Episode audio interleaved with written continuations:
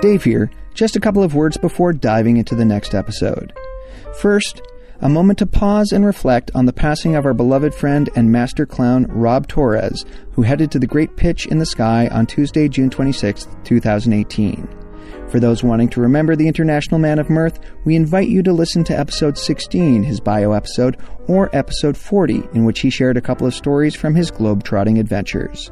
Rob brought a very special magic to his audience whenever he performed, and his presence in this world will be missed. Next, I wanted to thank both Lee Ross and Mike Wood, who have reached out recently with ideas for episodes that they want to hear. Not only did they come up with the ideas, but they also offered to help make them a reality. Coming up with a great idea for an episode is where the process begins. Collecting audio, crafting edits, adding supporting images, and authoring that content into an episode takes time and care and the sort of dedication that we're hoping you'll also be able to contribute. So consider this your invitation to bring an idea and a certain willingness to help turn that idea into an episode, and together we'll make sure that the incredible diversity of our community is truly represented. All right, let's get to it. When I first started in Covent Garden, you got the impression that it was a place where really artistic people who couldn't necessarily get a gig in a theatre or a cabaret or whatever had this thing inside them that they needed to do and they needed to go and perform it somewhere and Covent Garden was that outlet for those people. Really, really artistic people, really artistically driven. Every decision they made on stage wasn't driven by making money or trying to do the biggest show ever. It was driven by their artistic vision of what they wanted to do. Exactly, their character, whatever they wanted to do. Some of those shows were completely out there. There was some crazy stuff happening. For example, was, well, a, a, really good example would be Doctor Stew. Doctor Stew was uh, an example of somebody who didn't have this sort of tangible thing. It was a personality, and his personality just completely rode that show and drove that show. He was larger than life. He was hilarious. He was an amazing mover. He was really good looking. He was just this enigmatic ball of charisma that you just could not watch. And um, he was amazing. He was incredible. But there were, there were guys who were completely off their heads as well. There was a guy called Shakespeare who used to come and recite Shakespeare uh, and do this sort of mad sort of reenactments of Shakespeare um, scenes and things like this. Um, there was oh, Savas, this amazing guy who started off doing this sort of robot show and um, he did this. Sh- yeah, he started off as a robot show, dressed up as a robot, and sort of just moved around and did stuff as a robot. Uh, but then he just went down these sort of weird avenues, and I don't know what he ended up uh, rowing in a boat with tennis rackets and getting audience members to do that, and oh, it was just crazy mad stuff. Clown, a lot of clown stuff. Mr. Abrahams, uh, he, he was this massively tall, lanky guy that just just moved like amazingly and had this really amazing body that, and I can't even remember what he did in his show. It was he did stuff to music. He'd have music cues, and it was sort of character driven stuff.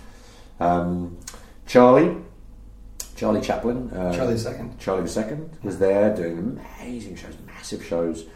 Uh, Melvin Artois, who was Emil Flop, who was the guy basically who kind of trained and taught Pepe to do what he does. He was doing these just massive following shows, these incredible, great big following shows. Then you had groups like the Pioneers, who were these um, African acrobats used to come in like seven or eight strong, these massive, great big things on the piazza, just completely fill the piazza up. Um, we had musicians, uh, Terry Sinclair, uh, singer songwriter, did all his own material on the street, which is quite unusual. Uh-huh. Beautiful, really lovely. A guy called Kai Jensen who used to do covers, but really very good. And then a guy called Carl, the saxophonist, who had this crazy dog that would just bark every time he played the sax and would sort of go and like sing along with the tunes and stuff. Then you had, you know, Duncan Trillo doing magic. You had Roy Lee and Juliet doing magic there. You had Keith Fields. You had Steve Mills doing magic. Then you had the Black Box Show. You had Chris and Alex. You had Andre Vincent. You had John Feely. You had Dave Southern. Just all these amazing people that you look back on and go, wow, how lucky was I to rock up when all those people were there.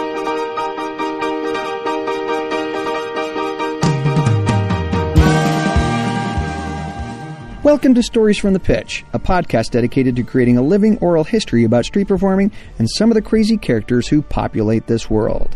I'm David Aiken, the checkerboard guy, your host for this growing collection of interviews. Street performers tend to be mavericks, the sort of people who challenge the status quo and defy the rules and regulations that those in authority would have you adhere to. There's little doubt that Dave Evans was such a rebel, hell bent on resisting the conformity of the English school system. It wasn't until he found juggling and subsequently street performing that his formidable drive found a constructive outlet. Street theater not only gave him a means of self expression, but also a venue to see his efforts rewarded by the positive interaction he enjoyed with the audiences he performed for.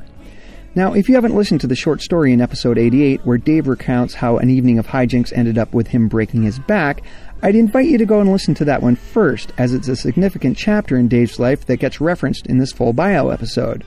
Or just plow ahead and listen to this one first. Heck, you might be the sort of person who resists being told what to do too. However, you decide to proceed, I invite you to sit back and enjoy this great conversation and some pretty amazing stories from the pitch.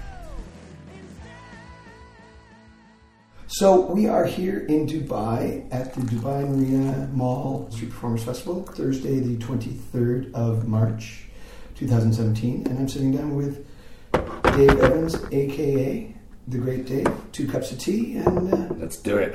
have a chance to have a conversation. Yeah, it kind of went a little bit uh, pear shaped last night when we bought. Uh, well, there was the bottle of vodka and the Yeah. and Shay and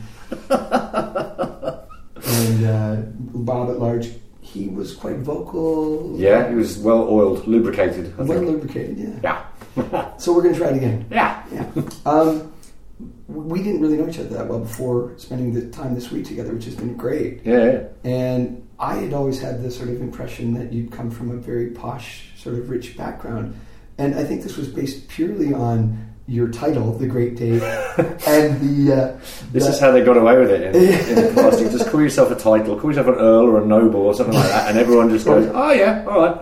And then the, the sort of the very clean London English accent gave me this sort of impression of who you were, which is completely false. Accents are such funny things. I, like- I, if you asked me what my accent was, I would say it was a weird, homogenized mixture between English, Australian. Uh, it's kind of this no man's land in the middle where the sort of accents merge and turn into new things. So I don't think of myself as being particularly English or posh at all. It's funny. Yeah. Yeah, so my background, my mum, actually, my mum actually was quite posh. She was, um, her dad was a colonel in the army. Oh, right. Yeah, he was, he was in World War Two. He was out in um, India and Africa. Um, he was like, I, when he died, we went through all these photographs of him, and there's these amazing black and white photographs of him standing in front of, you know, 10,000 troops, all doing what he says. Uh, he was an engineer. He used to build uh, bridges and roads and all the stuff that was bombed to hell and back Right. he'd go and rebuild it. And when they had to get you know tanks across rivers and stuff like that, he'd build these floating pontoon bridges, and he was the guy in charge of that. So he's pretty well to do. And I remember as a kid going and staying at his house, and he had this giant, great big mansion up in the middle of nowhere. Like you had to go through the driveway, and you still couldn't see the house, kind of Ah, thing. right, right, like huge, great big houses. And um, I never really thought anything of it because you don't really question these things as a kid. Uh, and then, yeah, when he died, we started going through all the stuff, and he was a hilarious man. He was very austere, very serious, really sh- tall, really tall, bald, had this wonderful Hitler moustache, and um, he was a funny guy. He used to write. They, we found these letters that he'd written. Oh, these were just precious letters he'd written to the BBC, um, complaining because the newsreader on the BBC didn't have his bottom button undone on his waistcoat, and that was incorrect. Uh, It should be undone. should be undone. The bottom button should always be undone so that it doesn't ruffle when you sit down. And he would write these letters to the BBC complaining that the newsreader's uh, bottom waistcoat button was done up, and uh, he just run do that. And he'd got these replies back from the BBC saying, "Dear Mr. Anderson, we're so very sorry that you were offended by this." he was hilarious. So that's my mother's side, and then my father's side was totally the opposite. They were um, pig farmers from um, the middle of England, and uh, yeah, my dad's classic, like working class, made good kind of guy. He decided he wanted to be an architect, uh, aged uh, 16, 17. Uh, I don't think his parents could afford to put him through architecture school, so he went off and got a job and basically funded himself doing that and took himself to architecture school. And, and he met my mum there, who was studying art, I think, history of art. And uh, they met and uh, Fell in love. and- fell in love, and the rest is history. Well, you were born. I was born along with my sister, who's 16 1970. months, 72. 72 for you. Yeah. So you've. What, what are you now? I will be 45 this year. Right. Yeah. And how long have you been in the game? Well, let's go back. Where, where did you start? How did you start? What was the beginning? Um, the beginning for me was uh, a very unhappy experience at school. I was just completely. I don't know how to describe it really. Like I just didn't fit. It wasn't the thing for me. I didn't work well with them. They didn't work well with me. We just butted heads constantly. I was um, I was quite young and opinionated, and I was a punk. I was you know had a Mohican, and I was really like two fingers to authority kind of thing constantly. Didn't like being told what to do. Challenged everything. My constant question to everybody was why? Why should I do that? Why? Why do you want me to do that? Explain yourself to me. And if they couldn't explain themselves to me, I had no respect for them. And yeah, age 14, I think I just walked out of school. I said, this is not working for me anymore. I'm leaving. Were you juggling by this point? Um, I had just learned how to juggle. Yeah, my brother-in-law had taught me how to juggle three balls. And yeah, I just I don't know what it was. It just totally gripped me with both hands. And if you talk to my mum about this, she said at the time they were super worried about me because I was just on this nihilistic nosedive into sort of like I'm going to leave, I'm going to live on the streets, you can't stop me, I'm going to do whatever I bloody want to. Uh, I don't see why I should have to work for a living. I'll do whatever. You know, I was really, I was on a on a downward spiral. And, this is um, like the early '80s, so this is like post punk rock was. It was post punk, yeah, yeah. I was a bit behind the times on that one.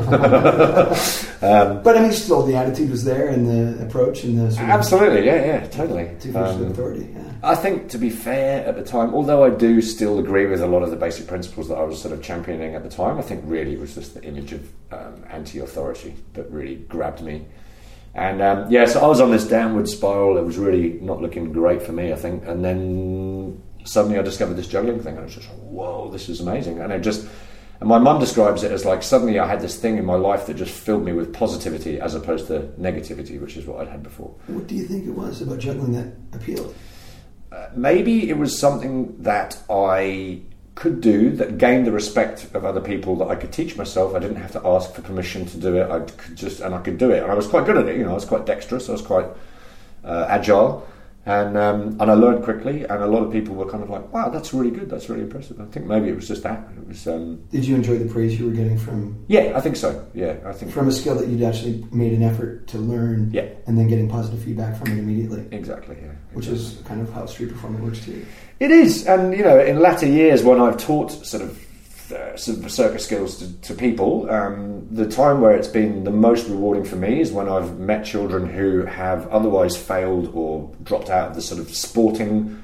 Where I live now, it's very sporting. Everyone does soccer and rugby and uh, Australian football and, and all this sort of stuff. And it's the kids that have like been sort of dropped aside out of those systems that have really come to circus and really just gone, wow, this is awesome. And it's that same thing. I think that um, up until then they've been deemed as failures because they weren't good at sport, and now here's suddenly this thing that you don't have to be good at sport at to really excel at. And um, that's been the most rewarding for me when I've met children like that. And I think I was a little bit like that.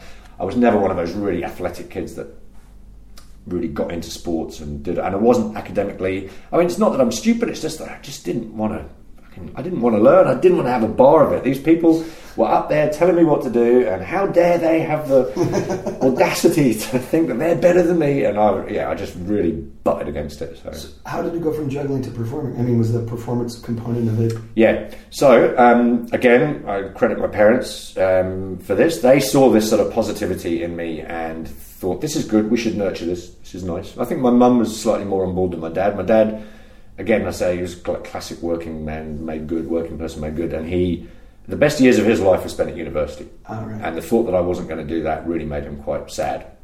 Whereas my mum, I later found out, had been very similar to me. She'd been thrown out of schools and all kinds of things, which I had been as well. And um, she saw this and went, "This is good. We should run with this." And um, so they had a friend, uh, an American friend of theirs, uh, an amazing woman called Sandra Pollerman, and she was a clown. And um, strange relationship. Her, her husband was a he was in the army. He was an American guy. They were both American. Uh, he was in the army. They lived in England for some reason, but he was based out in Germany. He used to go out to Germany a lot. And she was a clown, and um, very religious people as well. Uh, and she used to do this, the Holy Fools, they were called, um, which were an English kind of clown group that did stuff for God.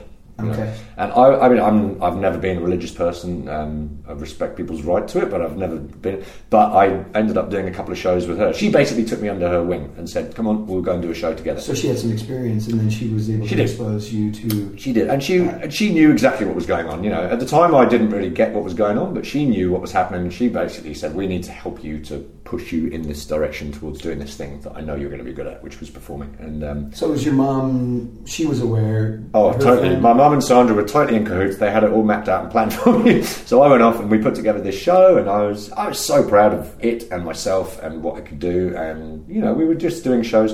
We did a couple of very interesting shows. We did, yeah, I was juggling, juggling and, and unicycling and balancing. I got really into balancing stuff. on Um, your face, or yeah, off my chin or on a mouth stick or stuff like that. And um, we went and we did stuff in churches, which was a weird experience for me. Don't- I'm serious, like I was full on Mohican, ripped trousers, you know, Sex Pistols t-shirts. Like I was, I was the, exactly the opposite person that you'd expect to walk into a church and do a show with a clown. But it worked really nicely, and uh, we did a show in Wandsworth Prison, which is like a high security prison, basically doing shows for murderers and rapists, and that was pretty intense as well. I do think that was part of the master plan. Again, well. my mom was basically going, he should probably see this just to steer him away from that world a little bit, um, like don't end up in jail kind of thing. Um, and then we ended up at Covent Garden, um, where they used to have a clown convention. They'd have a clown convention there annually each year, and um, 88, I think it was. Could even have been 87, actually. No, maybe it was 88. It was 88. And um, we did our show at the Clown Convention, what month approximately? April. April. Okay, Yeah. so spring, spring of '88. Yeah, yeah. They used to, every year there used to be a clown convention there. Uh, doesn't happen anymore, hasn't happened for years now. Um, but yeah, we did our show there as part of the the clown um, thing, and uh, and then I just saw this world that this so this new world that opened up to me, which was the world of street theatre, and I saw. Um, I was trying to remember this last night. I definitely saw the Black Box show. I definitely saw Paddy and John doing the Black Box show, which was an awesome uh, piece of clown slash street theatre. No skill involved, no sort of tangible skills. Um, Paddy used to stick his head. They'd have a big tea chest box, and Paddy would get inside the box, and his, just his head would poke out the top. And like, he was a funny looking guy as well. He looked really funny with just his head poking out the box. This sort of geeky kind of John Cleese kind of uh, thing about him. And John Chappell, um, who was his show partner at the time, uh, would get a kid out of the audience, and they'd basically just beat him over the head with a baseball bat, and then and then they put a cloth over his head, and they'd drive uh, a head spike. Um, they'd have a head spike As you do. which a kid would hammer into Paddy's head. It was just hilarious. And the kids would get right into it. oh, they'd love it. Absolutely love it. Yeah, totally love it. And you know, I think I'm pretty sure they. they I just I remember the smell of the black box because the black box. They stored all their props inside the box, uh, which they used to bring in in a trolley. But the way they'd hammer a spike into Paddy's head was they, as the cloth would go over, they'd substitute his head for a cabbage. Ah, right. But being street performers, they never really bought a new cabbage until the old one had just literally fallen apart and rotted in their hands. So the inside of the black box used to stink of rotten cabbage, as did all of their clothes and all of their props. So whenever uh, Paddy and John were around, you'd smell rotten cabbage. But I think I'm pretty sure that was the first show that I saw, and it just it just blew my mind. Absolutely, um, just exploded. It just I suddenly just went, "Oh, you could do this! That's amazing!" And I rushed home, put together a show, phoned up Alternative Arts, who were the organisation who was running it. They were an arts body, um, funded arts body, government funded, and they were running um, the pitch in Covent Garden.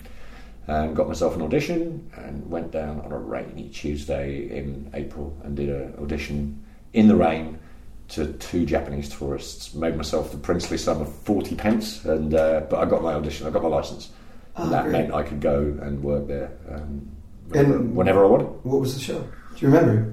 Very vaguely, I'd put together this little story, juggling with three beanbags, and I'd put together this story about going on an adventure and like the different tricks with different parts of the adventure, going over mountains, through uh, aeroplanes, and all sort of stuff.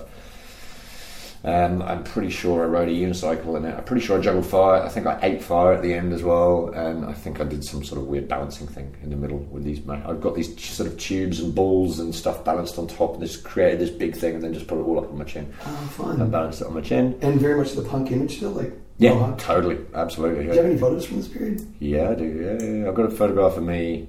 There's one actually that somebody sent me. Um, I I don't know who took it actually. Um, of me.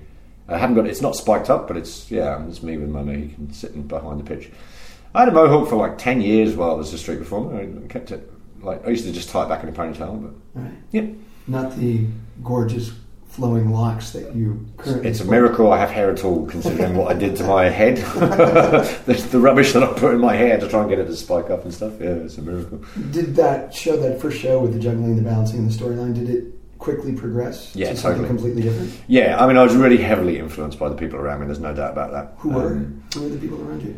Uh, certainly, the people that influenced me were um, uh, Chris and Alex, uh, Mr. Adams and Mr. Dandridge, doing their duo um, juggling show. It was just an amazing show.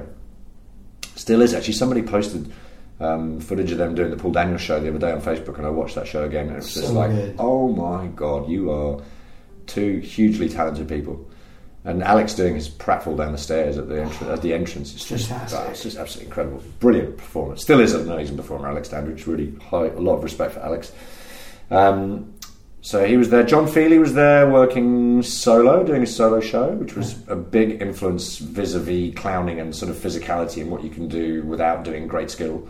Because I was really into my skills. Actually, I really, I really, you know, I used to go and juggle for like four or five hours a day. That's all I did really. I'd go to Covent Garden, get my show, practice, do my show, practice some more, go home, practice, go to bed. That's all I did. And, So you um, got good quickly then. yeah, well, as I say, I was quite good at it. I was quite, you know, I learned quickly, and um, yeah, I was quite motivated uh, to do it. And you hadn't been with anything else before this. Nah, nothing at all.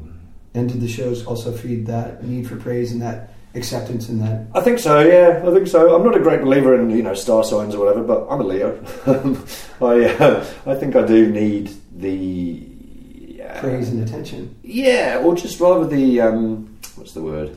Acknowledgement. I need to, yeah, I need yeah, I need that from people. Definitely, I do. Yeah. I mean, we all do in varying degrees, I think, but I think I need it maybe more than most. Right. Um, And this gave you an outlet to get it on the. Very much so, yeah, very much so. And as a kid as well, you know, as a 15 year old kid, 16 year old kid, my, again, my folks said, well, you can leave school if you like, but, you know, you're going to have to pay rent, you're going to have to buy your own food, you're going to have, we're not subsidising this lifestyle that you're choosing. Right. Go to school, we'll look after you, but if you're not going to do that, you pay it for yourself. So Did you still stay at home, but you were paying rent then? I did, yeah, yeah. From 15, I lived at home, but I had to pay him rent and I had to buy my own food, had to put in for the food, the weekly sort of shopping and stuff. And uh, yeah, that was, uh, uh, again, it was an incentive. It was like, uh, yeah, sure, you can not go to school and sit around the house doing nothing, or you need to go out and earn money, is what you need to do. So I did that. And that was, that was good. And I did, so I worked Covent Garden for about a year, got my show to a point, uh, maybe slightly less than a year actually, got my show to a point that I was pretty happy with it. And then I went to um, a circus school in Bristol. Uh, there's a circus school there. Uh, Fooltime, it was called Fooltime at the time. It's now called, oh God, what's it called now? I can't remember what it's called now. I went there after the 87 General Convention in Saintes France. Did you? Yeah, I met a whole crew from Covent Garden. Yeah, right. And it was this beautiful moment of the, it was in the fall, and there were chestnuts on the ground, Yep. and all the English boys picked up Playing conkers. playing conkers. yeah, yeah, and, and getting your knuckles smashed. And yeah, yeah. It was a really great thing, and so then I ended up in London, and then I went over to, to Bristol as well. So full Yeah, time, nice. it seemed like a great facility. It was. It was awesome. Yeah, we, I was there. I did the first ever one year course that they did, and um, I think my folks had to persuade them that I'd be okay because I was technically was too young to do it. I still wasn't. I hadn't even turned sixteen, I don't think, at the time. And um, yeah, I did that. I was there for a year. I never ended up completing it in the end. Um, I ended up leaving because Did you go because you wanted to advance your skills? Is that- Exactly that. Yeah, I was just like, here we go, awesome. I'm going to learn all these wonderful circus skills, and then they started to try and teach me things like uh, performance and clowning, and like we had to do freaking yoga and dance and all this sort of stuff. And I was like, what? So I stuck. I did about three quarters of the year, I think, and then I just went, okay, look, this isn't for me. This isn't. I'm not learning what I want to learn here. Did you learn some things there that you've then applied, or was it just like, I think this is the right thing? You got there, it wasn't the right thing. Uh, pretty much, yeah. I think I met some really interesting people actually. To be fair, and I kind of I lived in a community of like-minded people, which was really nice. So like I lived and worked with other people training as well. Like nobody in Covent Garden, nobody was sort of practicing with me. I was doing it all on my own. Right. Whereas here, I could go and train with other people, and that was fun. We came up with some nice sort of stuff like doing stuff ensemble pieces and things like that, which I hadn't done before. I learned the basics of sort of commedia dell'arte and how to use physicality in performance and things like that, which at the time really didn't seem that important to me. But now I look back on it, definitely important. Having said that, I was too stubborn to learn it at the time, Right. and I had since relearned it and then went, oh, that's what they were talking about back then. I should have just listened back then. I wouldn't have had to relearn all that stuff. Right. So I did, uh, yeah, I did. Uh, I definitely learned some stuff, and I had access to things like slack ropes, tight ropes, uh, trapeze, uh, acrobatics, uh, trampolines, mats, know, all that sort of stuff, which I hadn't And had a access drive to. to learn it all. And a drive to learn it all, yeah. I did learn quite a bit of stuff actually. I did. Um, I did a lot of slack rope and trape, uh, tightrope stuff, which I had never done before. Which I, again, I found really easy. I just as a sixteen-year-old, you know, you pretty much take to most things Sure. if you apply yourself, and I was good at applying myself towards that stuff. So yeah, after three quarters of a year, I went, okay, I'm. Were you doing shows at this time as well, or just training? I was no, I was going and doing shows on the weekends in Bristol and Bath because um, I needed to make money to Was survive. was so. uh, Noel Britton in Bath at the time doing the walk, or was that after? No, Noel was. I don't think he was doing his walks then. He was still doing shows. Okay. Yeah, uh, Skate Naked were there. Um, Pete and Paul. Mm-hmm. Um, ooh, I can't think of who else was there at the time. Qu- question There weren't the- many people there actually doing it. With regards to being quite young Yep. on the pitch while being in Covent Garden or in Bristol, Mm. dealing with performers who are older than you, Mm. did you ever run into any issues of, you know, acceptance or non-acceptance for these guys? I didn't tell anyone how old I was for quite a long time because I didn't think I was allowed to do. I didn't. When I got my license for Covent Garden, I was 15 years old, and I'm pretty sure you had to be 18 to do it. Um, so I didn't tell anyone how old I was for quite a while. Um, no, uh, it was a pretty interesting sort of setup, really. A lot of people talk about those times when about feeling like they were a bit bullied by people on the pitch and so on. I'm not sure it was bullying per se. It was more. I don't think people expected me to stay there for any length of time. I think they thought I would just come and try it and then leave and go somewhere else. And um, once I'd been there for a little while, people were kind of like, "All right, all right, we'll, we'll talk to you then." Um, it was more just they didn't expect me to stay there, and also there was, you know, in most circles there are groups of people who know each other really well. I watch it happen all the time, with- and you have to make an effort to include somebody in a conversation who's not part of that group. And you know that didn't happen all the time, so it's not bullying. It's just people Just being, Being- with friends. Exactly, yeah. And you could say they're being lazy because they don't invite other people into the group, or you could just say they're just yakking on and just getting on with it, which is more what it felt like. But they're very, I mean, these were people that I looked up to as well, and I was a little bit kind of intimidated by them in that respect, um, which also made it. I, I wasn't particularly forthcoming. I didn't sort of go up to them and, and start conversations because I was a little bit in awe of some of them. And um, as a 16 year old kid, absolutely, you do kind of go, oh my god, look at me." scared of talking to you. so after Fooltime in Bristol, did you go back to? I went back to London, yeah, I went back to Covent Garden and worked there for till about 13 years ago.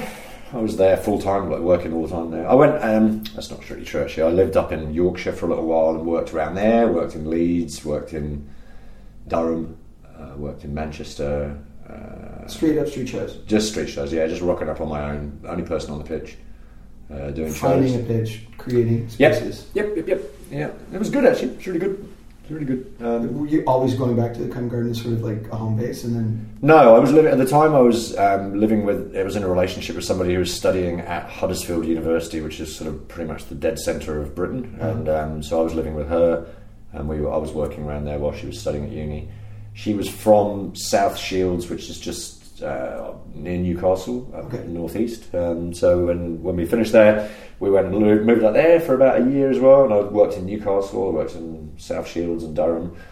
Um, yeah, so not yeah, not all the time in Covent Garden. That was a, that was a couple of years of my life, I think, um, somewhere in the middle where I didn't work in Covent Garden. But yeah, most of the time working in Covent Garden. so you got to see it change a lot. I imagine over the time that Hmm. you were there. Yeah, it did change a lot. Yeah. So when you first went there, there was a council that was sort of looking after the arts group. Yeah. looking after it. So the way it works there, it's a mixture of private land and council land and church land. There are three different organisations. The license is basically the same as an entertainment license that a bar or a pub would apply for to have music in their venue. okay. So whoever takes on the license is the licensee, and they are ultimately responsible for the upkeep of the rules of the license. So somebody had to do that. This arts body put their hand up and said, "Yeah, we'll do that." So they ran the day-to-day booking of the pitch. Um, And what was this? Was it a show up first come first serve system or? uh, it was, yeah, it was. It was first there. There was an arrivals list, which started from midnight of the sort of night before, Mhm. and you could put your name on the arrivals list anytime from midnight through till 10 in the morning. Once you had your name on the arrivals list, you had to stay in the Covent Garden area. You couldn't put your name on the arrivals list, go home, come back in at 10. And then at 10, whoever was first on the arrivals list would get first choice. Right. And the day would be split up into, then it was half hour shows, just half hour slots, and um, That's start the show, finish the show, and off the pitch. on and off all yeah all your stuff your gear up. set up, show done, and clear and off within So a half an 20 hour. minute show, really, 20, 25. Never worked. Yeah, no one ever did. It- by It's the end of by For the end of the day, it would be two hours over, like minimum. And it was the constant source of debate: is how do we stop this overrunning problem that we have? Until somebody finally went, maybe we should make the time slots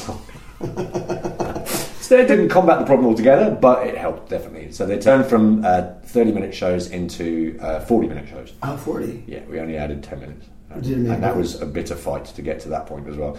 Uh, it did make a difference, yeah. It meant, well, I mean, the, real problem was you'd book yourself a six o'clock show and then you go away and do something else and you'd come back and your six o'clock show wouldn't be until eight o'clock. So if you had something else to do, if you had another show somewhere else, because there were two pitches which were both booked in different ways. So it was the outside pitch in front of the church there, and then you had the inside one. The inside one was a weekly draw. You were allowed four shows a week, which you booked the week prior to that. So you'd book yourself a three o'clock show on a Saturday afternoon, you book yourself a 12 o'clock show outside, and then it would overrun to the point where your 12 o'clock show would clash with your 3 o'clock show, and Yeah, things like that. both. So you, yeah, you'd have to choose. So it, it was a, it was a problem. It was annoying. It was really annoying. And also, you know, the 8 o'clock show would get bumped to 10 o'clock, by which point it was dark and Covent Garden was empty. So you'd lose your show. Right. So yeah, it was always a problem. And changing it to forty minutes meant that at least, like technically, we lost a show or two shows because of the added time. But it meant that you, if you booked six o'clock show, your show would be closer to six o'clock. Right. It wouldn't be eight. It would be seven. yeah, we never quite resolved the issue. I think there were, uh, the last thing I heard, they were considering sort of punitive measures for people who consistently overran. Uh-huh. Yeah, I don't know. It's one of those problems that you just kind of go, well, some shows are 20 minutes, some shows are an hour, and what do you do about that? Right. You need a lineup system. It's, yeah, you can't. Over regulation of street theatre creates its own issues, you know? It's like when you try and manage it like that on that sort of scale, it creates its own problems. And, But um, you got involved with the managing stuff like that. I did very much so, yeah. And there has always been a Street Performers Association, um, which was set up. So when Alternative Arts left, there was a Street Performer. When is this approximately? I would say it was probably around 89, 90, something like that. Alternative Arts, they lost their funding and they pulled out of uh, doing the Covent Garden licensing. At that point, the management, who the people who owned the market, who were an insurance company, they said, "We'll look after the license. We'll take over the running of the license." And we kind of went, you know, alarm bells kind of going. Okay, Right. so you basically you're an insurance company who employ people to come in and run the market, who are sort of market managers who are then going to get the security. And they basically said, "Well, we'll get our security guards to run the, run the pitch for you." And we all kind of went, "Well, that's not going to be good." No. So there was a kind of a bitter fight, really, to try and get the running of the pitch, to try and take over the running of the license by the SPA, the Street Performers Association. And I Were you instrumental in forming? no, I was not. No, I I only really started to get interested in that in the sort of mechanics of running those sort of things at that time. It was I. Oh, maybe it, it could be. It could have been around the time that I went off to circus school actually uh, that this happened. That I kind of I got interested in, in the start of it, and then I wasn't there anymore. And I'm pretty sure maybe that's when I went off to Bristol. Anyway, I don't think they ended. Well, they didn't end up getting the, the had to run the pitch. The management took over, and sure enough, it was terrible. You know, you've got security guards coming down making judgment calls on street performers. It was never going to be good. And a lot of people were quite soured by the process of setting up this SPA. Setting it was an official organisation, you know, and the running of it, we had to vote in chairman, and people had to take minutes and all this sort of stuff. And then, of course, this body then people knew about it. So then people started to. I I'm pretty sure this is what happened. People started to sort of phone up and go, "Well, we want to book a street performer." So we went to the SPA, and then and then somebody got the gig over somebody else, and they were like, "Who's deciding this?" Who gets what? And it just turned into this horrible sour mess where people just started to hate each other. So I think it was kind of everyone just stepped away from it. Went, we don't want anything to do with this SPA thing anymore. So the, the relationship between us and the market was always a little bit weird. You know, their their prime concern is real estate uh, and getting as much rent as they can Sure. for their units. And um, there was a very interesting thing that happened, I think about 90, 94, maybe, something like that. Um, 93, 94, where the market came up with this grand plan of what they were going to do. They were going to charge street performers to work there. They were going to, yeah, there was all this sort of stuff, and they were going to introduce gaps in between every show to encourage visitor circulation. Because as far as they were concerned, everyone was coming to watch street performers and they weren't shopping in the shops. Sure. So what, how do you solve that problem? You cut down on the street performers. You, if you charge them, less will turn up, and then you make these gaps in between shows. You're basically getting rent from street performers. Getting rent from street performers, but their main reason for doing it was to try and sort of cull the amount of performers that were there, cull the amount of shows, and encourage visitors to go around the shops instead. Do things At no point did they go, maybe the shops aren't any good. or maybe, you know, maybe people actually do want to see street shows, they don't want to see the shops. Right. But yeah, so the other problem that they have is all their units are quite small, so they can't charge a huge amount of rent for it. So what they wanted to do is try and turn Covent Garden into this kind of like uh, Bond Street, Pall Mall kind of. They wanted to really raise the profile of it and turn it into this exclusive area, and we didn't really fit into that plan very much. So we had this massive fight with them, and um, this Street Performers Association was reformed, and people were sort of re uh, enthused and ignited about this issue.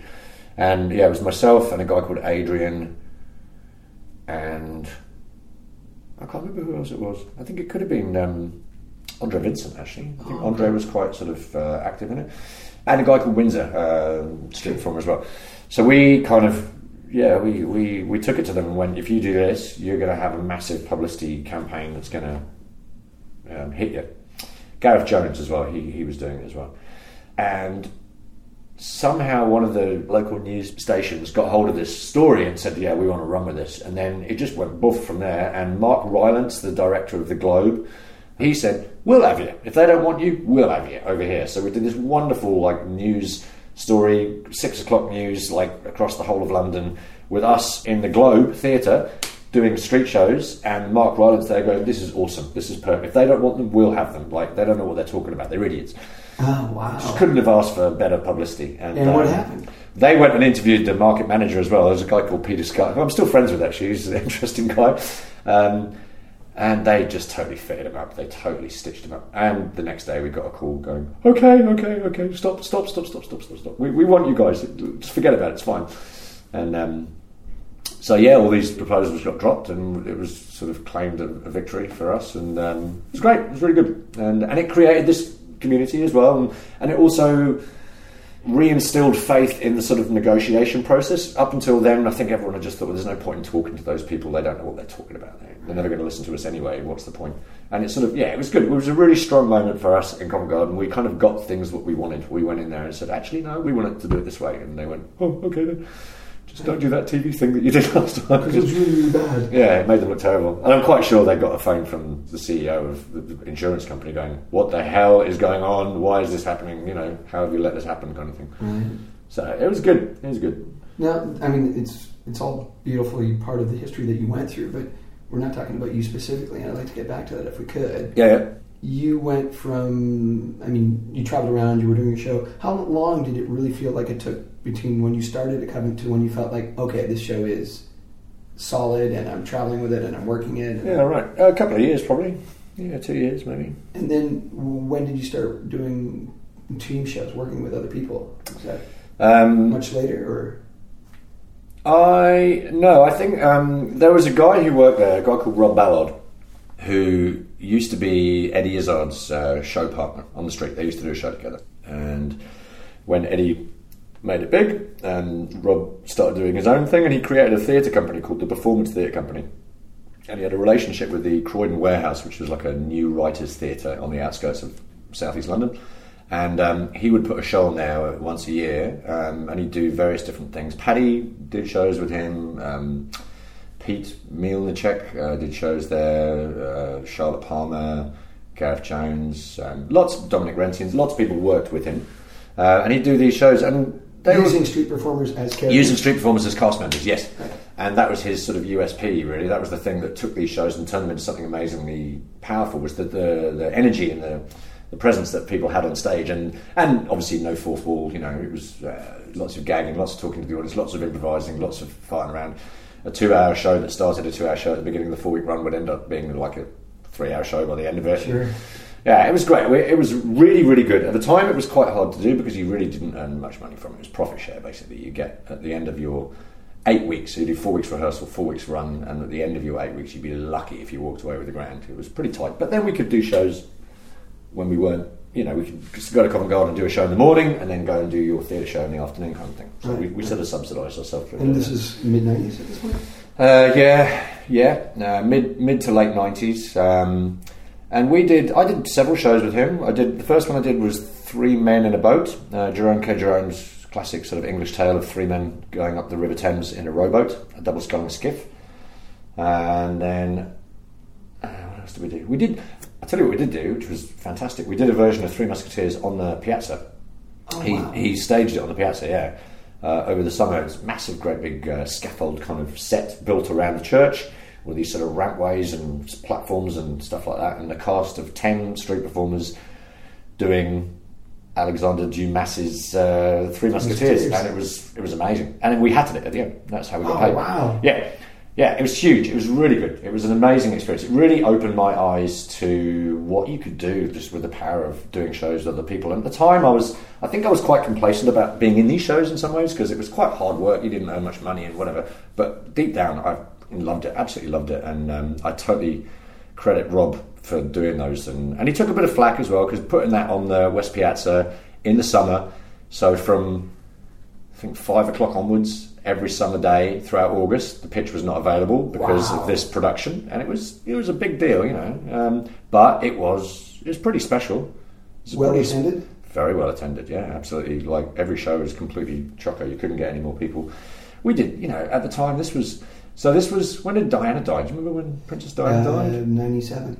The, the, okay, this was '97 because the last night we finished, August the 31st, was the night that she got killed.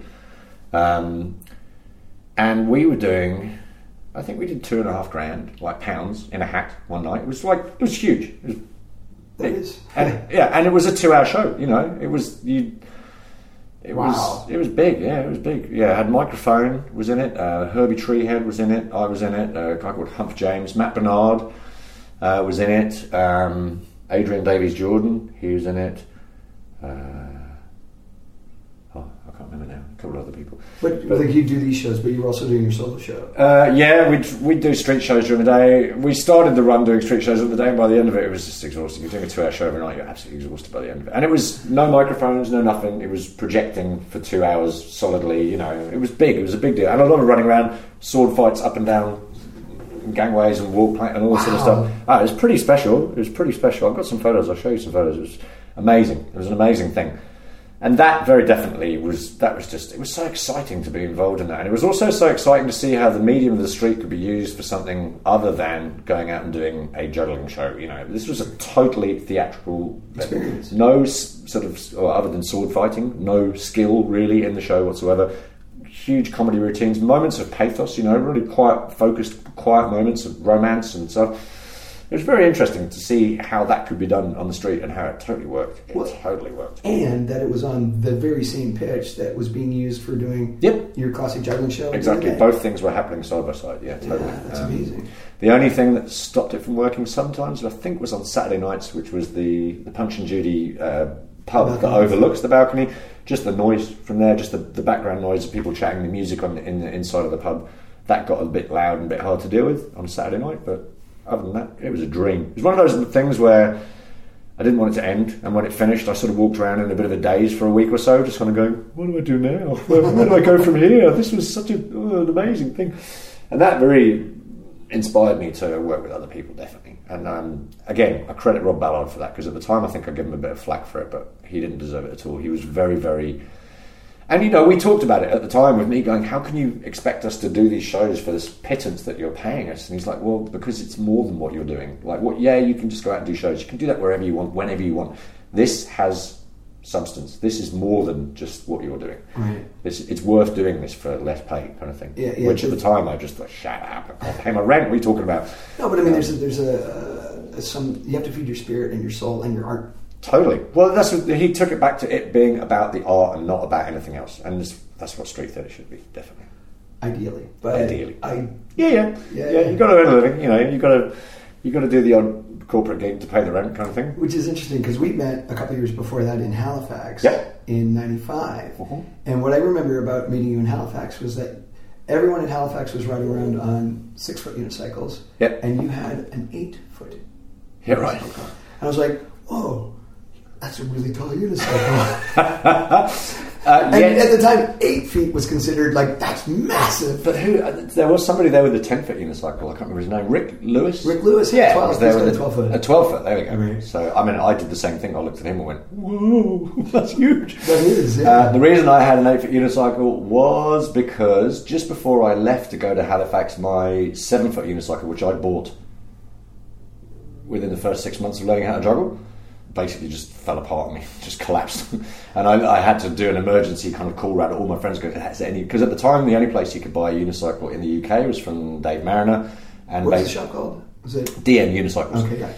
And he was a guy who made them on his own in his workshop down in the south of England somewhere, and he wouldn't sell a unicycle until he'd ridden it himself. And you know, he was just a master craftsman. But the waiting list to get his unicycles was like six months minimum, and um, and even then, if you kind of phoned him up and went, "Where's my unicycle?" he'd get the shits with you, and he wouldn't sell it to you. you know? he was a funny guy, but he made the best unicycles. Well, pretty much the only available unicycles in the UK at the time. Right. So I put a call into him, and I kind of knew him a little bit. So I kind of said, you know, how quickly could you do it for me? He said, well, for you, I could probably get you one in about four months. And I was like, okay, I need one next week. So anyway, I lucked out. Uh, a friend of a friend had bought a five eight convertible, those ones Yeah, that I had. it, yeah. And bless him, he'd fallen off and he'd broken his ankle, and he'd said, "I'm never doing that again." So he had this brand new unicycle to sell. So I bought it off him. Right. But that's the only reason why. Other uh, uh, prior to that, I'd been riding a seven foot unicycle. The only reason I had a seven foot was I'd gone into. Do you ever meet Max Oddball? The oddball shop. The Oddball shop. Yeah. Yeah. I'd gone into. Well, it wasn't even a shop. It was. He was still working out of a garage out the back of his house at the time. I'd gone to his house and said, "I want to buy a giraffe unicycle, and I wanted a six foot unicycle. Have you got any six foot unicycles?" Like, "I haven't got any six foots, but I've got this seven foot that no one wants. You want to buy that instead?" So I bought that instead, and it was really like I didn't choose. I didn't make a choice to go. I must ride an eight foot now. It, it was just like this is what I ended up doing. So It, it became sort of that. Uh, I mean, everyone talks about pole shows today, but Mm. the unicycles were very much the tall object that you got on Absolutely. in the '90s. Yep. Like even '80s, '80s, '90s. That yeah, was. yeah, totally. And then uh, a few people figured out that you didn't actually need to learn how to ride a unicycle. You just need to climb up a pole and you get the same effect. Yep.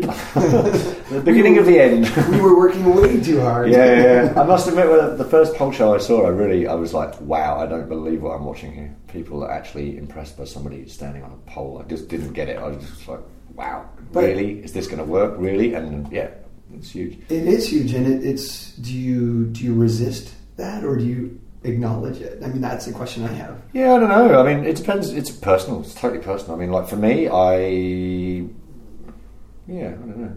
But then you've got people who are doing Chinese pole, which is a, certainly a skill-based thing, which is But that, I think that's the defining thing, isn't it? It's a skill-based thing. It's um. And you still love your skills. Standing on a pole, that's not really a skill. I mean, I, entertaining an audience. It's nerve. Yeah, but that's a different skill. It's um, all you're doing is entertaining an audience higher. Yeah. You've just found a way of getting higher, which is you know there's some merits to that, but you can't help going. The only reason you're really doing that is to make more money.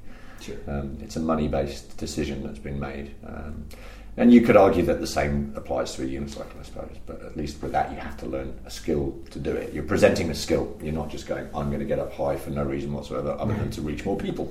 Did you end up running into the? I mean, I, I had this all the time during the '90s. That oh, you're a juggler on a unicycle. We've got lots of those already. yeah, totally, yeah, yeah, totally. Yeah. Even though you were trying to present something that was unique and your own and Yep. everything else. Yep, yep, yep, yep. Definitely. Um, yeah, there was a real lull of sort of like people going, "We don't want that. We've had that. We want something different and original now." Fair enough. Did that push you in a direction to do something different? It did. Um, yeah, the cup and saucer routine that I'd learnt initially, right at the very beginning of my career, I'd learnt to kick a saucer, a cup, and a spoon up onto my head. I'd initially wanted to do it on the unicycle, but then I realised that I rocked with the wrong foot on the unicycle, and I just didn't really fancy learning to kick with my left foot or learning to ride the unicycle with my left foot. And I think in a little tantrum huff, I just went, I'm never doing that again. That's just a stupid thing. So I picked that up again. It was actually Pepe, actually. Pepe took me to one side one day and went, You know what? You know, you're doing this juggling, this unicycle thing. You used to do that cup and saucer thing. That was really good. You should do that again. And um, it really made me kind of go, Oh, you know what? You're right. Sometimes it takes somebody from a different perspective to point see. something glaringly obvious to you out. And uh, he did. So I, yeah, I did. I started doing that again. And um, You ended up eventually being able to do it on the unicycle, though. yeah, yeah, yeah. I still kind of can. Um, I just haven't done it for the last year because of other things? surgeries and so on. Like, I, yeah, I had to have surgery in my, my stomach muscles. I couldn't do any of those sort of things for a while. So haven't done it for a while, but I do intend to do it again. Where did I mean something I really loved, and I talked about it this with some other. Actually, Gareth Jones from Yeah. from Covent Garden was saying that we're all part of this tradition, Uh-huh. and that this cups and saucers routine. I mean, you must have seen it somewhere, or you must have found it somewhere because it, it's beautiful that you took this piece that existed in the history of variety entertainment and made it your own. Yeah, I saw it in a book. I bought this book um, pretty much when I bought my first set of juggling clubs, my first small unicycle from again from Max Bull from his garage out the back. He had this beautiful big book called I think it's called it's either called The Art of Juggling or Juggling the Art and its Artists. It's a beautiful big sort of hardback book. And in it are a collection of pictures of Rudy Horn doing his signature trick, which was um, I think it was nine saucers, nine cups, and a spoon onto his head while riding a unicycle. It's huge. It's massive. Now you use comedy as your basis for it, not the technical skills. So. Yeah, yeah, yeah. I wasn't trying to sell the skill really. It was just yeah, it was just a silly. It was like a, sort of quirky kind of trick sure. that I that I learned. Um, and then I did. Yeah, I I was actually I just I think I decided that I was going to learn it on the unicycle. I thought, right, okay, I've got to do this. I've got to start. So I learned to rock on my left foot um, instead of my right foot. And that was when I had gone to Australia. I'd met Tamara. Oh, so let's go. You were working Covent Garden, and then what took you to Australia? Yeah. I met Tamara. I met um, at the time Shirley Sunflower. She was Shirley Sunflower. She was touring. Um, I'd actually seen her in Glastonbury a few years before that doing a show, but I'd never really plucked up the courage to speak to her. And then I met her again when she was she was touring um, uh, Europe. Basically, she had a, quite a big uh, network of festivals in Europe that she was doing, and she came over to the UK. She was in a relationship with a very good friend of mine, Richard Garrity, at the time and we met and sort of talked and chatted and got on very well. And then the following year, she came back again. Uh, her relationship with Richard was sort of breaking up, and uh, I was a shoulder to cry on, and we got to know each other very well. And then we, she was going back to Australia, and I decided that I would. I'd never been to Australia, and that this was the perfect opportunity for me. I had a friend who I could travel with, who could show me the ropes and so on. And so we went via sort of New York and Vegas and had a holiday on the way out there, and then we uh, hit Sydney.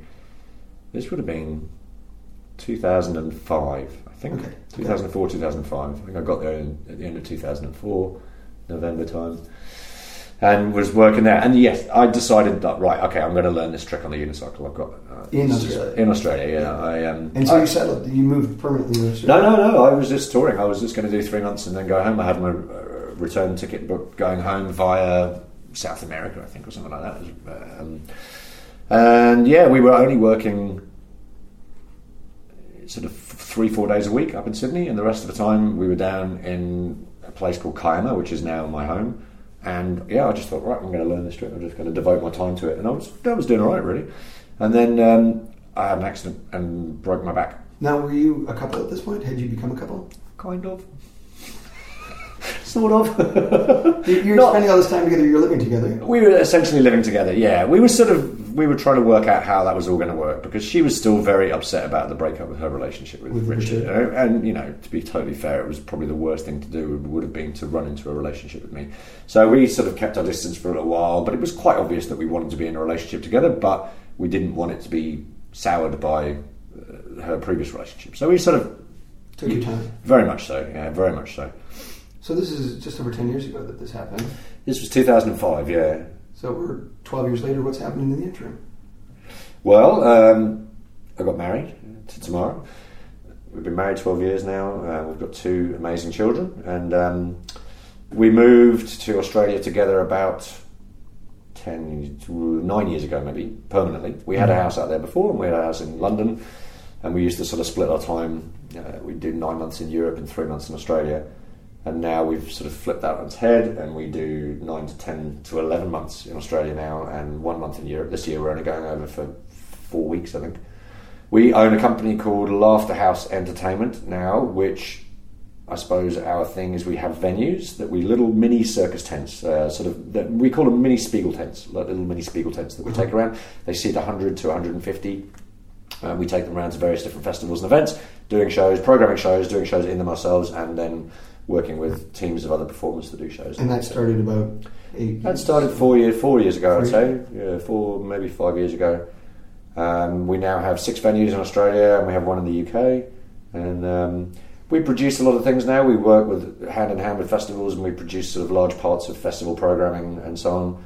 We direct stuff occasionally. We do a lot of stuff locally. We, we produce a festival uh, where we live in Kiama called the Kiss Arts Festival, which happens at the end of April each year. Doing that for six years now.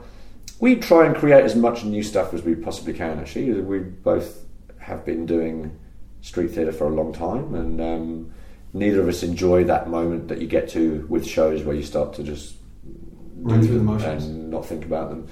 We work a lot together now as well. We have a show called Kiki and Pascal, which we do together, which is lots and lots of fun, and we've got a load of sort of different variations of that. We put on cabarets, we put on, um, we MC with those characters quite a lot as well. Now, do you think what you're doing now was informed a little bit by the experience you had in Covent Garden doing the uh, Three Musketeers show, like seeing what was possible? yeah, yeah, definitely, definitely. forward. And you talked about working with Matt Ricardo Yep. and doing the variety theaters in Germany. And Yep. so, when was that? When was that happening? So that was um, just after I'd come back to England after I broke my back. Um, Matt, um, Matt and I started in Covent Garden within about a week of each other. right. Um, I think uh, I went there first, and there was a juggling Sunday workshop that used to happen in Colombo Street in Waterloo every Sunday afternoon. There was like a juggling get together, and I started going there. And I went to Covent Garden, did a show, and I came back the following Sunday and went, "Man, you should go there. It's awesome. Come and do shows. It's brilliant." So he then went a week afterwards, and we both started sort of within a week of each other. We did a lot of stuff together when we initially began. Uh, we worked with more Balls Than Most had a company office kind of in London at the time, and it was next to a pub. And they started doing cabarets upstairs in this pub, and we kind of became the MCs for that cabaret. They then bought the building next door and turned it into this huge rubbish space, and we put on a couple of events there. And then, really weird relationship uh, with them in the end that didn't quite work out, so we walked away from that. But we used to do loads of stuff together. We'd often do shows together in Covent Garden. We'd often go off and do like when Covent Garden was full on a Saturday, we'd go off to somewhere else and work on the same pitch together somewhere else and things like that. And then when I was recovering from my back, he said to me, "Look, when you want to do shows again, when you're up for it, let's do something together. We'll sort of ease you in gently and um, take it easy." So we did a show. We sat down and actually, for the first time, sat down and wrote a show together because we up until then we just sort of done little bits of our own shows and whatever. We sat down we wrote a show together, and um, it was quite good. it, it did really well. It's called Married Men, and we ended up touring that show for a good ten years, doing lots of stuff in Europe, doing lots of sort of European outdoor festivals. We then played the Kleines Fest in Hanover, which is this lovely three-week festival. We went back again and again to do that, and then the Variety Theatre in Hanover saw us there, and they wanted us to do a show with them and Shirley Sunflower. We did a double billing. Married Men doing 20 minutes in English, followed by Shirley Sunflower doing 20 minutes in English English. on the same bill, and um, it was pretty. Pretty full on. It did work actually. Yeah, it did work. It was very different. Everyone in Variety kind of "Ah, this will never work. You can't do that," and, and it, it did work. We did that in Hanover for two months, and then we went to Essen. We did it in Essen. That was very good. We did it in Munster. That was very good. Bad Oeynhausen, which is kind of like an old spa town in Germany. I think the average age of the audience there was probably mid seventies, and Not quite as good. no, no, not quite as good. Didn't speak such good English there. But anyway, German audiences I find are brilliant because they speak such good English that they are really totally attentive. You get more focus out of a German audience than you get out of any other audience when you're working in English because they listen to every word. They really want to get every joke. They really they follow you like a hawk. They're really they're great audiences.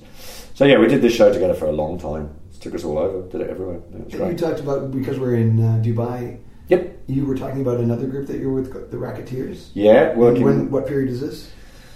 Uh, that was before I broke my back. That would have been yeah, 2003, 2002, 2003 maybe. Um, yeah, Sean Gandini, who'd been in Covent Garden when I first started. We sort of started doing around the same sort of time, Sure. uh, doing shows there. Always got on very well, like big juggling.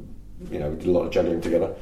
Uh, very different styles. Uh, he's very sort of contemporary, modern dance. Sort of um, does a lot of um, very technical stuff, and I was always more into the performance, the clowning and the comedy side of it. Um, anyway, uh, we worked with a guy called Roger Robinson, who runs an agency out of circus space called Acrobats Unlimited, I think it's called. And he'd come up with this concept to do a tennis racket juggling show at tennis events. Sure. It's a great idea. So yeah, we put together this six-person thing, and I was kind of like the clown character in it, I suppose. At the time, I had long, long sort of hair. I looked quite grungy. I was quite fat, and I was quite kind of. I looked like a sort of yeah, grungy clown. So I played this sort of rock. It was all done to sort of. I think it was Blink One Nine Two music. It was pretty uh, high energy. Yeah, very high energy, and essentially tennis racket juggling in different formations, solo stuff, big passing routines with six people all passing. Wow. Lots of tennis. Like there was, I think we did an I did a seven racket pass between six people. So there was what would that be? Seven, 40, so twenty-one rackets in the air. Like it was quite a big thing. And rackets are big when you juggle them. You can't do little throws. They have to be quite big, sort of looping throws. And that was loads of fun. We did that for yeah. We brought that out to Dubai. We brought it to Abu Dhabi. We took it to Bahrain. I think we took it to Lebanon. We did a filmed a TV show in Lebanon. That was fun. We took it all over the place. Actually, it was really good. Unfortunately, the tennis world is a bit kind of a bit of a kind of closed shop kind of thing. We couldn't get. And obviously, the ultimate goal is to get to Wimbledon. Yeah. Couldn't. We wouldn't have it. Wouldn't have us anywhere near it. Just the courts there are because it's grass. It, it's such a volatile surface. Anybody who doesn't have to be on that court is not allowed on that court. So us six idiots running around dropping tennis rackets all over the court and whatever. Like we used to jump over the net and stuff like that. Their nets are measured down to the milli millimeter, and then as soon as it's touched, they have to remeasure them again. So yeah, they, they wouldn't let us any- anywhere near it. We did the Davis Cup and, and things like that. It was, it was pretty big. It's a good routine. It's fun. And did that just sort of draw to a natural conclusion? It drew to a natural conclusion. Yeah, we found out that most of the gigs that we were getting were kind of at sporting festivals in the Middle East, and uh, again as well, it's a six-person routine. So six air flights, six hotel rooms, six wages, six per diems. It was quite a big kind of deal to book us, I suppose. And the show lasted how many minutes? Twelve minutes. Yeah, So it's a lot of money to spend for a 12 minute act. it is. I mean, we do it more than once, obviously, but um, yeah. yeah, we came out here. We had we had quite a few odd experiences in the Middle East with that. We did a, we came to Dubai to do a festival here, and they they said, "Oh yeah, we're going to put you in the parade." So they put us all in this coach, and we drove to the beginning of the parade, and we sat there for about two and a half hours, and then we turned around and we came back to the hotel, and we got off the coach. We were like, "Did we do the parade? was was the coach in the parade? What what happened there then?" And they decided that the the sheikh was in the stands, and we were all wearing shorts. I was like, no, "Couldn't have you do that? Sorry." So, after this whole period in England or in touring Europe with uh, two married men, Yeah. you ended up in Australia. Ah, yeah, were- well, yeah. So we had our daughter, and we, we really just looked at our life and went, well, um, quality of life. Why are we trying to live in London? Like a lot of our work was not in England, was in Europe or was in Australia. Why are we based? We don't need to base ourselves in London. It's a really expensive city to live in. Yeah. It's really overpopulated, and it's really just a hard place to live. You know, we we we had bought a house there, um, an apartment there, and we'd sort of stretched ourselves to buy the most that we could buy, and we lived like absolute paupers to afford to do that for about two years, and then eventually we just went, "This is ridiculous." We'll move to Australia. We'll do the same, but in reverse. We'll, we'll base ourselves there, and we rented out our place in London, and. Um, yeah, much easier lifestyle um, for us. Much more relaxed. Didn't have to work quite so hard just to get by. You know.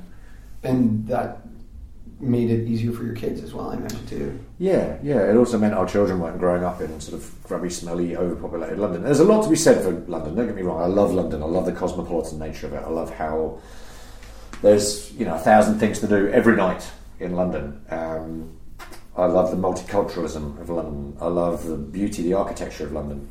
But when you compare it to living in New South Wales in just space, green, living near the beach, living near a mountain with a rainforest on it, you know, kids like part of their school curriculum, their sports curriculum is surfing during the day. You know, it's, it's just a totally different way of life. Did that space also give you the opportunity to create space artistically for new projects? Well, interestingly enough, we sort of decided that we'd base ourselves in Australia, but that we'd still have to tour a lot. And the more we lived in Australia, the more we thought, hey, you know what, actually, we don't really want to go away quite so much. We want to live here a bit more. And that pushed us definitely into creating work for ourselves. Like, you couldn't just rely on there being a festival circuit that you'd get booked for that would keep you going. There just wasn't enough work for that. Um, there was a, there is rather a circus based about 45 minutes north from where we live called Circus Monoxide, uh, which used to be Precarious, which was an offshoot of a group of people that went to Bathurst University, which is where Tamara studied her theatre media um, degree. I think Mike Finch, the director of Circus Oz, the ex-director of Circus Oz, he was pretty much in. He started um, that whole thing.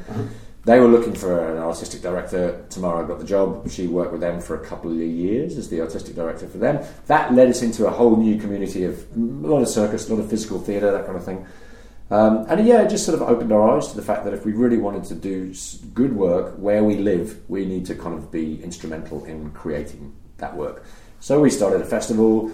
We started to yeah approach councils and go, how about it? How about we do this thing? How about we get some tents up and how about we do some shows and And that led to the. I mean, you'd seen these little tiny tents at the Adelaide Fringe Festival. Well, the first I saw was uh, Tony Rook and the Tiny Top. Uh, he was the first guy I saw doing it, and um, That that would have been how many years ago? that was a long time ago. I think I saw it in Edinburgh. In goodness me, that would have been the early '90s, probably. Uh, in one of the gardens in Edinburgh, he had his Tiny Top there. He was doing shows in there. It was hard graft, hard work, but it but a lovely thing. A really that's the overriding the thing I took away from it. It was just you sort of walked away with this warm glow. It was a really nice little sort of cute carny kind of thing in the corner of this uh, Massive festival. This massive festival, yeah. He's the first person I saw doing it, and then yeah, Nigel and Louise in Adelaide had their first tent called the Costello, which is this little. It didn't even have a roof actually. Had um, didn't have a canvas roof. It just had beams to hold it up. Um, he built it with a Dutch guy, um, and they'd started doing it together. And then he took on running it himself. And I did shows in there one year, and just I'd always had a thing for tents. Like when with Circus Monoxide, I'd been really quite, I'd been really keen to get there because they got a big top, like a proper big top, like a five fifty seater, big, you know, footprints like sixty square meters kind of thing. It's a big tent, and um, I had really loved putting that up and down and tinkering with that and doing stuff, doing shows in there. And so I just had this thing about tents, and when I, well, after doing shows in the Costello, I was really like, "Oh, okay, this is, I need to do something about this. This is, This is going hand in hand with all the other stuff that's percolating in your mind about wanting to create work for yourself absolutely, in Australia and be able to stay in. Totally. Yeah. Here was a way of doing it. And also a passion for building stuff as well. My father's an architect and I'd always had a thing about like when he extended our house in London when I was a kid, I'd always, you know, I was in there cutting up wood and helping him out and stuff. I really, I like building things. I like doing things. I've done all the renovations on our house in Australia. And here was another way of doing it so I could build my own tent. So yeah, we did. We, we built um, La Petite Grande, which is a, a canvas. It's a nine meter diameter canvas tent with a wooden facade and um, a seating system that seats about 110 people. That was the first one. That was the first one we built. Yeah, And Um, immediate success. pretty much actually. Yeah, pretty well. Um, we I think the first gig we did with it was the Mullumbimby Circus Festival. Um, Alice and Rich, uh, who run Spaghetti Circus up in Mullumbimby. Uh, we were good friends with them. We'd had a partnership with the Monoxide tent, which Spaghetti Circus and Monoxide were sharing this tent, and um, they said, "Well, why don't you bring it up to Mullum and do it up there?" And we did it at first there. The facade was all wrong. We, as soon as we put it up, we stepped back and looked at it and went, mm, "That doesn't look right."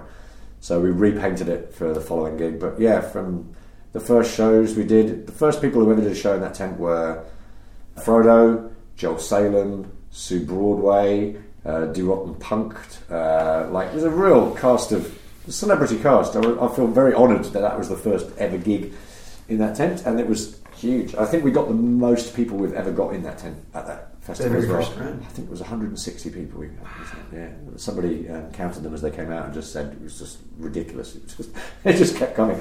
But to be fair, you know, there were people. Every, there were people sitting on the stage. It was that packed. Um, but yeah, pretty much a success from there, really. And um, what I wanted to create as well was um, a space that was the same uh, every time for us to do our showing, so we could build into our show stuff. Gags. You know, gag, yeah, entrances, exits, uh, tables, chair, you know, props, and it was just the way the seats are sort of tiered, and they all point down to this one focal point on the stage. The energy in that tent is electric. It's incredible. It really is. I couldn't have designed it better if I'd really tried, which I didn't.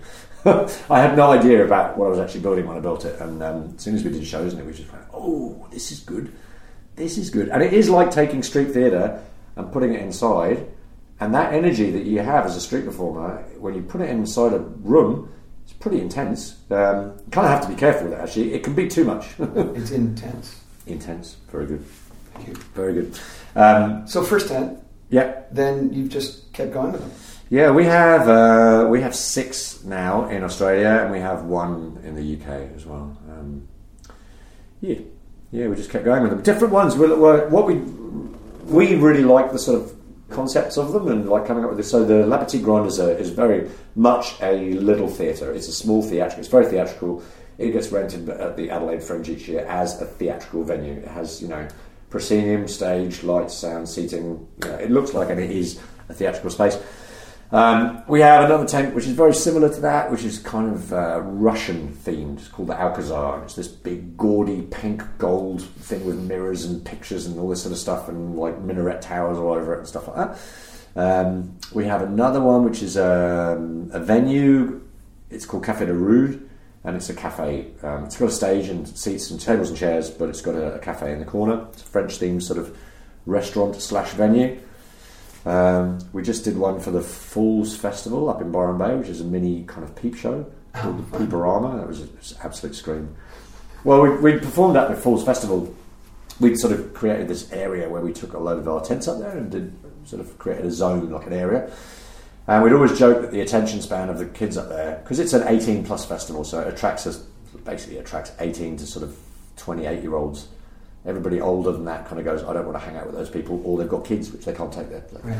So it's very much that demographic, and they're all off their heads, and they've all got the attention span of about three minutes. And like every time you'd be spruiking a show outside the tent, somebody would come up to you and go, "Has it got tits in it? Has it got tits in it? Am I going to see tits?" So we decided to create a comedy peep show that lasted for three minutes with tits in it, basically. And um, yeah, it was just one side of the thing. You go in and it's got a live show, and the other side just had like a comedy kind of porn movie that we made, and it was a scream. It was a total hit. Total Oh, fantastic. massive hit. Yeah, they loved it.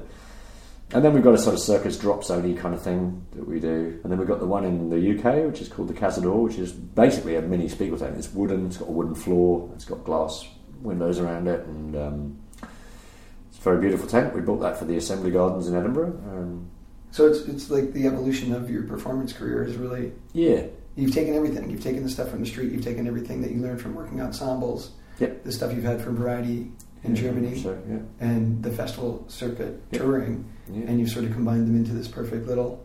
Yep, and then managed to satisfy my building career lust as well. And I think, if I'm truly honest, probably um, trying to prove myself to my father, uh, the architect, that I actually I, I can do this. I can like it was a little bit of uh, sort of Please your father. pleasing my father, probably. Yeah. Yeah, if I was to lie on a couch and talk about it, that's probably where we'd go with that one. Yeah. Well, it's interesting that the performance was, in essence, pleasing your mother Yeah, because she had been an artist as well. Yep. And that then come full circle. Yes, your and I had, well. I think I had always felt that my father was not disapproving, but just slightly disappointed that I hadn't gone off and got a degree and hadn't gone off and had this sort of legit, um, conventional theory, conventional career, you know. Yeah. Um, uh, not that he's in any way disapproving or disappointed in what I've managed to do and achieve and where I've gone, but I think deep down he was probably a bit disappointed I didn't go to university and didn't do those kinds of things. So I think I was. I, I certainly know that whenever my dad has come and visited me in my house in Australia, I'm like, okay, I must finish off that thing that I never quite finished with that renovation there, like tidy it up and make it look good. Um, so yeah, I think if I'm truly honest, I'm probably uh, trying to please my father through building tents. Um, he helped me build actually. He helped me design the the Cazador, the wooden tent in the UK. He drew up the plans for me uh, and stuff because we had to get it all signed off by engineers and so on. So. So, roughly 30 years from when you first started, we're Yep, 29, I think. Yeah, 29. Yep. Yeah, three decades in. three decades in. What's changed? Well, I mean, from when you started to now, I mean, you've maintained your uh, connection with the street Mm. as well as doing other things. Yep. But you've seen changes. Uh, yeah, it's definitely changed in 30 years, yeah, very much so. I remember a moment where people started to talk about doing their bottling speech before the finale. And people were kind of like going, oh, you can't do that. You can't do that. Breaks up the flow of the show. Why would you do that? Well, because then they all listen to you before you Give them the final trick. give them the final trick or the final piece or whatever. But a lot of people really kicked against that, going, you can't do that, it would ruin the show. Absolutely ruin the show, ruin the artistic drive of the show. So that's a sort of, that gives you an idea about how much people, and these big shows as well, lots of them had bottlers, where the bottler would get 25% of the hat. Uh, Somebody going around collecting. somebody going around with a hat collecting for him, yeah. And that really rarely happens now. There was a career. You were a bottler. You know, there was three or four bottlers that would work every day in Covent Garden bottling people's shows, and they'd get twenty five percent. That was the deal. And And the, Um, the acts did better as a result. Some of them did, definitely, yeah. Yeah, certainly musicians and stuff like that. But it was, you know, it was how you asked for money as well. You were a good bottler, you get the work. And Right. if you weren't, you wouldn't. The amount you earn in a hat hasn't necessarily risen with inflation, put it that way. You were doing, there were some big shows happening. People doing like 150 200 dollar, $200 pound shows at that time. In the late 80s, early 90s, that was a lot of money. And um, I think people kind of just started to go, wow, you could make a lot of money out of this, and how do I make more money out of this? And um, I suppose people with lesser talents would work out that if you did things in a certain way, you could still earn the same money as somebody who had big talent. And the, I think the focus shifted from performance to making money. And for me, one of the last times I worked in Covent Garden, this wasn't the reason why it was the last time, but it sticks in my mind as being one of the last things that happened to me in Covent Garden was a performer had watched my show and he came up to me and he said, You know, you're not making anywhere near as much money as you should be. Read this book. That's about how to ask for money. And he handed me a book about how the psychology of sort of getting money out of people. And I gave him the book back and I said, You know what? My reason for doing the show isn't to make as much money as I possibly can, it's to do like a good show. And it was a bit of an alien concept to him. And I kind of walked away from that going, Wow, okay, I wonder if that's what has changed street theatre. I wonder if it's become this thing now where the focus is no longer the performance, it's the focus is whether how much money The you can make out of it, how successful you can be as well. I think production values have risen as well. Like um, everybody uses mics, amplifiers, music cues. Um, nobody really wants to play. Well, we used to like the, people do group shows constantly. People just muck around and go, "I've got this idea uh, to do this thing. Do you want to come and do it with me?" And people would do sort of improv group shows together all the time, and that rarely happens now. People don't do that very often anymore. And yeah, it's just turned into this sort of very, very polished kind of thing that makes money, I think. And I think that's probably the thing that's really turned it, is people realise that you could actually make a bit of money out of it, and it sort of changed the character of it, and it changed the, The expectation from uh, yeah, yeah, from both the audience's perspective and the performer's perspective. maybe, maybe. I, I've heard from a lot of people who say, oh, you, you've got to use a microphone now, because if you don't use a microphone, everyone's going to look at you and go, oh, why aren't you using a microphone? Aren't you good enough? And I don't know if that's true. I, I mean, yeah, I'm, it'd be easy to convince yourself of that, I think, but I Right. don't know if it's actually true. I don't think you do. I think you can do just as well without it. I mean, I use a microphone because I'm old. Doing a 45 minute show, projecting for 45 minutes is absolutely exhausting. So, um, yeah, I'm just out of practice. I'm not match fit anymore. So, Yeah. but it's interesting, and it's it's easy to fall into the trap as well. I think, as uh, on pitch of sort of feeling like you're not doing as well as you could be doing, and people sort of subconsciously sort of fall into that trap of going, all right, I need to make more, I need to do this better than I'm doing it, kind of thing. Well, hopefully we all continue to pursue something better than what we're doing. Yeah, it's pretty important. Yeah, it's pretty important because I think it does. I don't know if I don't know if you can see an end in that. I don't know if it has a conclusion, but it certainly changed the nature of street theatre from what it used to be to what it is now. And um, maybe I'm just a bit uh, sort of um, got sort of romantically looking back to what it was like when I first started there. Maybe I mean everything changes, everything evolves, everything turns into something else. So maybe that's just the way it is. And you're no longer the person you were. Well, exactly, and I no longer have a passion for it either. I'm no longer that person who was in there fighting for my right to do it and whatever. I'm, I'm much more like I step back now and I look at organisation of pitches and I sort of go, yeah, maybe it's not such a good thing after all. Maybe we should all evolve and we should all move around. And you know, I think one thing is um, established pitches. Like I was very guilty of this. I worked in Covent Garden permanently for 15 years. It was my nine to five job. You know, I'd rock up every day of the week and do shows, and Yeah. it was there. It was you know it was like an ATM. Really, it was just a way of making some money. Low pressure, could live my own sort of lifestyle. I didn't have to worry about that kind of thing. And I think that the more you start to work a pitch, the more complacent you get about it, and the less creative you are. You have more and more expectations of what that pitch should deliver to you, and um, in some ways, establishing these pitches and making them like work, fighting for people's rights to the work and on. Maybe the best thing for Covent Garden would be for it to just die and go away, and for another pitch somewhere else to start because everyone had to go and work somewhere else. A lot of sacrifices are made when you start to negotiate with management as well, and it's not this anarchic thing that it should be. It should be edgy. It should be different. It should push boundaries. Okay, so let's bring this to a, a, a close. Talking about anarchy, talking about what it should be. Yep. Do you have a story about a beautiful moment of anarchy that you saw on the street or that you were a part of on the street that sort of articulates to the point you're making about what street theater can and should be? Um, I think the best example of street theatre that I've ever seen was John and Alex, the uncles, working in Edinburgh. They went up there one year. They didn't want to work on the Royal Mile, and they worked in a thing called the Y Works, which was like a space, like a square kind of behind the Royal Mile, just off the road. You had to go down a little alleyway, and there was this big space. It was kind of like a natural amphitheatre, but it was off the beaten track. You wouldn't have gone there unless you knew it was there. They decided they were going to work there for the month and just do a show there each day at the same time for the month. And it started with you know 20 people, and gradually it grew, and the word got around. And it was in a so there was a, a Courtyard. it's courtyard exactly, yeah, with, with sort of seating uh, where you could sit there. But then behind it was all these um, residential properties, uh, apartments. And they started this thing with this woman who would be in the window each day, and this woman would come, old woman, like 85, 90 year old, and she'd sit there in the window and watch them each day. And they just got more and more. I mean, John and Alex, when they started improvising, they So John and Alex, John Feely, Alexander's yeah, the uncles. The uncles, yeah. Yeah. They were great at what they did. They were absolutely great, especially at improvising. And they just started to, every day it would become more and more things, and they'd reference this woman up there, and they'd give her, they'd sort of imbue her this character, and she'd be there, she'd, and she watched every single show, every day for a month.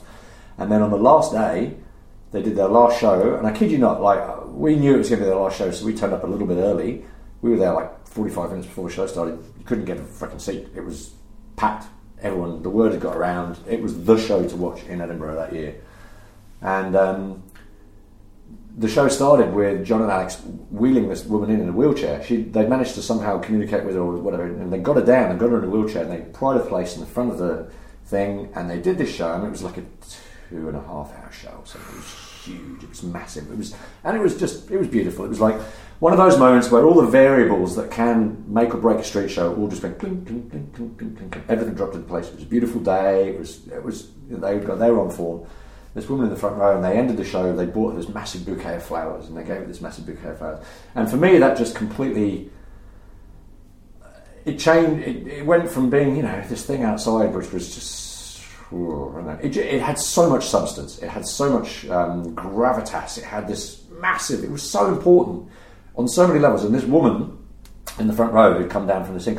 At the end of the show, she whispered something in Alex's ear, and he just burst into tears. And she basically said, "Look, thank you. This has been like the best month of my life. It's been awesome. Like she's stuck in this apartment on her own, you know, basically dying. And she said, "I'm not going to be here next year because I won't be here anymore. I'll, I'll be dead. But this has been awesome. Thank you. You did this to me." And you just go, Whoa! and I, I kid you not, Alex started to cry, and the rest of the audience, everyone kind of knew what was going on. Everyone just broke down. It was amazing watching an entire, I don't know how many, five, six hundred people all just well up, and uh, it was incredible. It was so powerful. It was so strong. So that to me, the, the fact that that could happen, and a month prior to that, when they first started, there was twenty people there, sort of kind of watching them, and, and by the end of the month, the word had got around about how good the show was, and they managed to create that at the end with such amazing heightened emotions at the end. It was, yeah, it was amazing, mind blowing. So it's uh, something we all should aspire to. Very much so, yeah, very much so. There's so much more to what we do than what we do. I mean, you can take it so much further, and it's just not particularly easy or obvious to do that, I suppose. But when you look at that and go, okay, that show was driven by the Emotion. desire to perform at the absolute best that we could possibly perform, and that's what they created because of that. And that would never have happened for any other reason. And it will never happen again. Exactly, that was a one-off thing. Yeah, you can't recreate that stuff. That was totally a unique moment where, and you know, only 600 people saw it, and but 600 people. I bet you, every single one of those people, if you asked them to talk about it now, would remember it as vividly as I'm remembering it. It was such a powerful moment. It was amazing. Yeah, it was incredible. blew me away. Totally blew me away. David Evans, thank you. Oh, thank you. And uh, have good shows today. Ooh. Yeah, at the Dubai Marina Street Festival. I shall endeavour to have wonderful shows today. Endeavour to make it something magical for the people who are watching. Well, there you go. Make it something a bit different. Absolutely. Well, we could all do with reminding ourselves of that. Me included, definitely. Me included. Yeah. Cheers. Cheers. Stories from the Pitch is produced by the Busker Hall of Fame and is made possible through the efforts of a dedicated team who share a passion for the recording, editing, and presenting of these interviews. If you'd like to support what we're doing, please do consider swinging by the Busker Hall of Fame website and throwing a little love into our online hat by clicking on the donate button. Or become a sustaining supporter of this project at patreon.com slash buskerstories.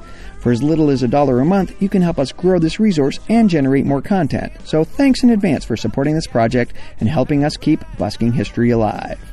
Music for this podcast came from 357 Lover. Links to both songs are available in the notes section of this episode on the Busker Hall of Fame website. You can subscribe to this podcast in iTunes, Stitcher, and Google Play. Simply go to your favorite app, type in Stories from the Pitch, and download away. If you're accessing this content via iTunes, we'd love it if you could take a moment and leave us a review and give us a five star rating. It'll take just a minute or two, and it means the world to our production team. Got a story to tell? Something you think we could improve? A performer you'd like us to interview? Or perhaps you're interested in becoming a sponsor of an upcoming episode? If so, reach out to story editor Magic Brian at magic at buskerhalloffame.com. Haven't gotten enough Buskerhoff content yet? Well then check out our Facebook page at facebook.com slash buskerhalloffame. Follow us on Twitter, SoundCloud, and YouTube, or sign up for our newsletter. Links to all of these can be found on the Busker Hall of Fame website on the right-hand side of the page. And just before wrapping things up, one final thought from the great Dave about how to make the most of whatever the pitch gives you. Your job as a street performer is to adapt to any surroundings that you're in and make it work to the best of your abilities. Like the logical conclusion, the illogical conclusion maybe is like when you're working in front of a building site and there's somebody there with a jackhammer working like you can't be heard. You should be able to turn that around and use that and make that into a funny thing in your show. Nobody would choose to work in front of a building site, but I really do think that your job as a street performer is to adapt to whatever situation you're in. And when you start working in the same pitch day in, day out, you just stop doing that and you just start doing your thing. And when it doesn't go as well as it did last Saturday, you start getting complacent. You start blaming the audience. I've watched that happen to so many people. But I really do think maybe the best thing for us all is to just keep moving around, keep doing stuff, keep trying new places, keep working new pitches. On behalf of myself, story editor Magic Brian, and the rest of the staff of the Busker Hall of Fame, we hope this finds you well. And as you perform for audiences around the world, please remember to use your superpowers for good. I'm David Aiken, the checkerboard guy. Thanks for listening.